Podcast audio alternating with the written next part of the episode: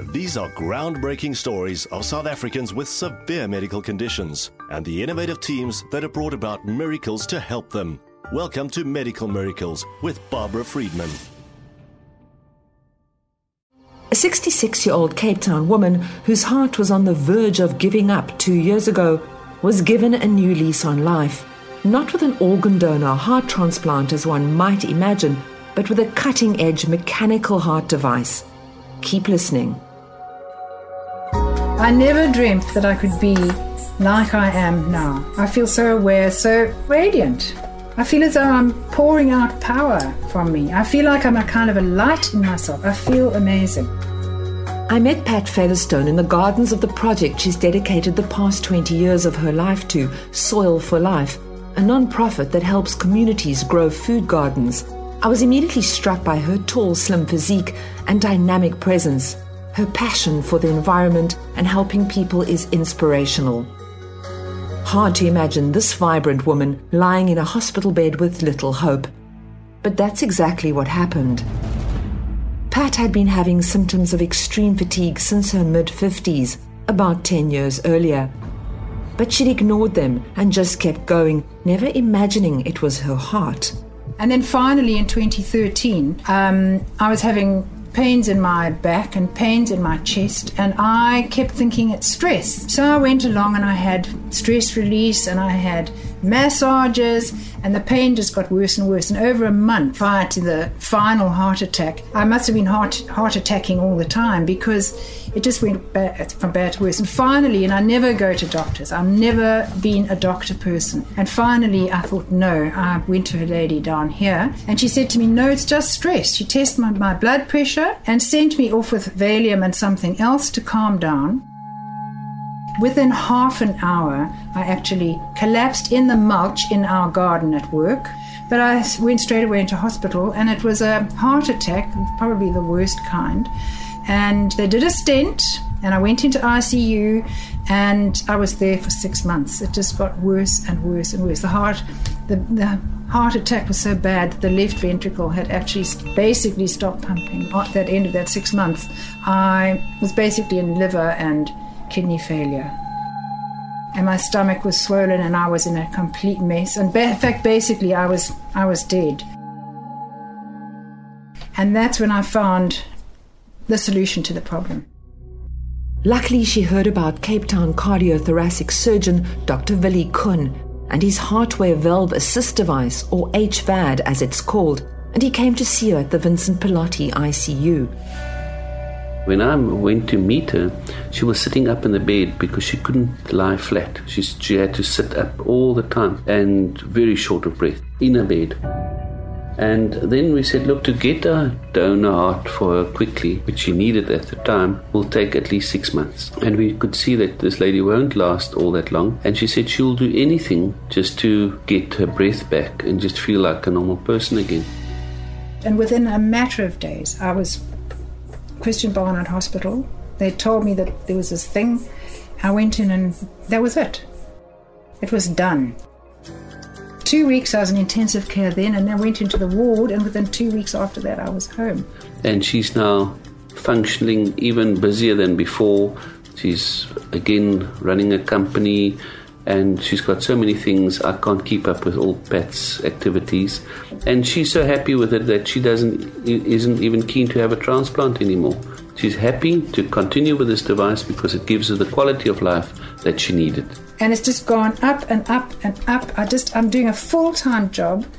I do a lot of training, and yeah, I just feel so amazing. Growing up in South Africa, I always thought the organ donor heart transplant was the pinnacle of all surgeries. We were weaned on Chris Barnard doing the first heart transplant, on Louis Washkansky, a world first. I had no idea that there were mechanical heart options available and asked Dr. Koen about its history. In the early 50s, they started with mechanical heart support, but the driving behind that was actually to do heart operations. So it was to do cardiac surgery. To do these heart surgeries, they needed to stop the heart. And you can't stop the heart because then there's no blood flow to the brain. So you have to continue the circulation by using some form of a pump. And that was the first plan, and that is when they started with a with a heart lung machine, the bypass machine. The mortality rate back then, while on a bypass machine, was extremely high. One in two p- people died from that bypass machine rather than actually the actual heart operation because there were so many complications. At the same time, when that was born, the whole idea of replacing the heart eventually completely was also born. And they said one day this thing might be so small that we can implant it, but that will be in centuries from now. No one thought it will be in 50 years or so from then. It improved somewhat in the 1960s, but the heart lung machine was so enormous. And though technology was developing, it was considered the age of the machine. Cardiothoracic surgeons realized that machines couldn't yet sort this problem out.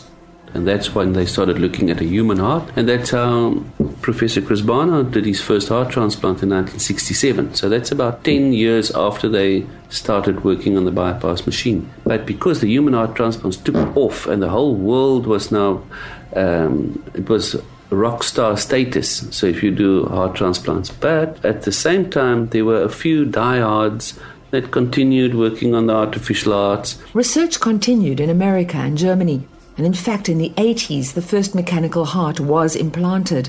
But it didn't make the same worldwide headlines as the human heart, and at that stage, the mechanical heart pump technology was no competition for a human donor heart. That actually lasted for a few weeks. All the surgeons in the world, the heart surgeons, were only focusing on heart transplants because there's no way they will ever get mechanical hearts to get there. That's what they thought at the time. What no one foresaw was the impending shortage of donor hearts, and in fact, the supply is decreasing every year.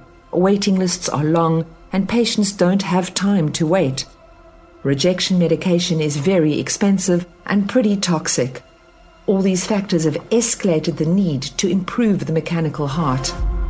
In the last 15 years, the main drive behind cardiac transplantation is in looking at mechanical hearts. With the development of computers, mechanics, and nanotechnology, mechanical heart pumps have become small and far more efficient. This thing is a little bit bigger than a golf ball. It can be completely implanted in the patient, and in fact, we're doing less heart transplants a year. Every year, we do less than the previous year worldwide. The lifespan of the device is currently about 5 to 10 years, but it's improving all the time. So they're getting closer and closer to the normal heart transplant. What is nice about this is you can do it whenever you want to. You can there's no waiting list. The downside is the patient needs batteries and that battery is still big. It sits on his hip and they must carry these batteries and only last for four to six hours. Then you must charge your battery again, and that is a that is a drawback. But we also know batteries are getting smaller. Just look at a cell phone. I mean, a cell phone was massive ten years ago. Now a cell phone is tiny. If you look at pacemakers, pacemakers in the old days were never possible to be implanted. They were like a huge box that was implanted. Now it's a little bit bigger than a five rand coin. And if the batteries can then be implanted, that will be probably the end of cardiac transplantation as we know it today. So maybe in our lifetime still, we will see the end of cardiac transplantation. The two batteries currently sit in a moon bag around your waist. So you're completely mobile. If you get in your car, you can plug it into your car charger. If you get to a coffee shop, you can ask someone to plug it in there. But you still have two batteries,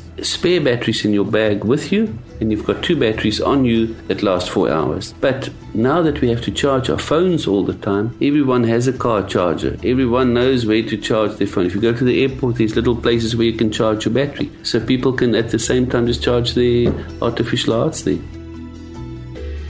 Dr. Koen explained to me how a normal heart pumps. It needs to pump 100 mils of blood with every beat. Anything less will cause tiredness, weakness, and eventually death. This is heart failure, and it's why you'll need a new heart pump to survive. So what this little pump does is that little tip of it fits into the left ventricle and just like your swimming pool pump, it just sucks the blood out and pumps it forward straight into the aorta. So it just takes over that function. So if the heart only pumps 50 mils, this little pump pumps the other 50 mils. So you're back to 100 mils and there the patient have a normal cardiac output. Once the device has been implanted, the doctor needs to be able to adjust settings on the pump at times. What we do is we have a controller that we plug the little computer that the patient is carrying on his belt with him. There's a that sits with the batteries that connects onto a monitor, and then we look at the monitor and we can see exactly how that pump is functioning on the inside. We can get a, a, a lowdown of all the different variables, the speed, the alarm settings, and we can change that. Heart disease is the number one killer in the Western world. In Africa, this was not so, but our lifestyle is changing. And we see also now more and more coronary artery disease, and it's predicted by the World Health Organization that within the next 10 to 15 years, that will be a new pandemic in the in Africa. Will be heart disease. It will be a bigger problem than HIV or malaria. We still do about 20 to 25 organ donor heart transplants a year in South Africa, and about 5 to 10 HeartWare assist device implants. But in Europe and America, it's the other way around, and South Africa's starting to move in the same direction. We know that we've reached a plateau with heart transplantation. We're still behind with the mechanical hearts, but we know what mechanics can do, and we can see that this will overtake it eventually. The average person still thinks the heart transplant is the, your only solution. Pat is so happy with her mechanical pump and she wishes more people knew about the device. So it's, it's very new. People have got to know. And she's so grateful to Dr. Koen and his team. What an amazing man. We hope you enjoyed this episode of Medical Miracles. Visit 702.co.za for more intriguing stories.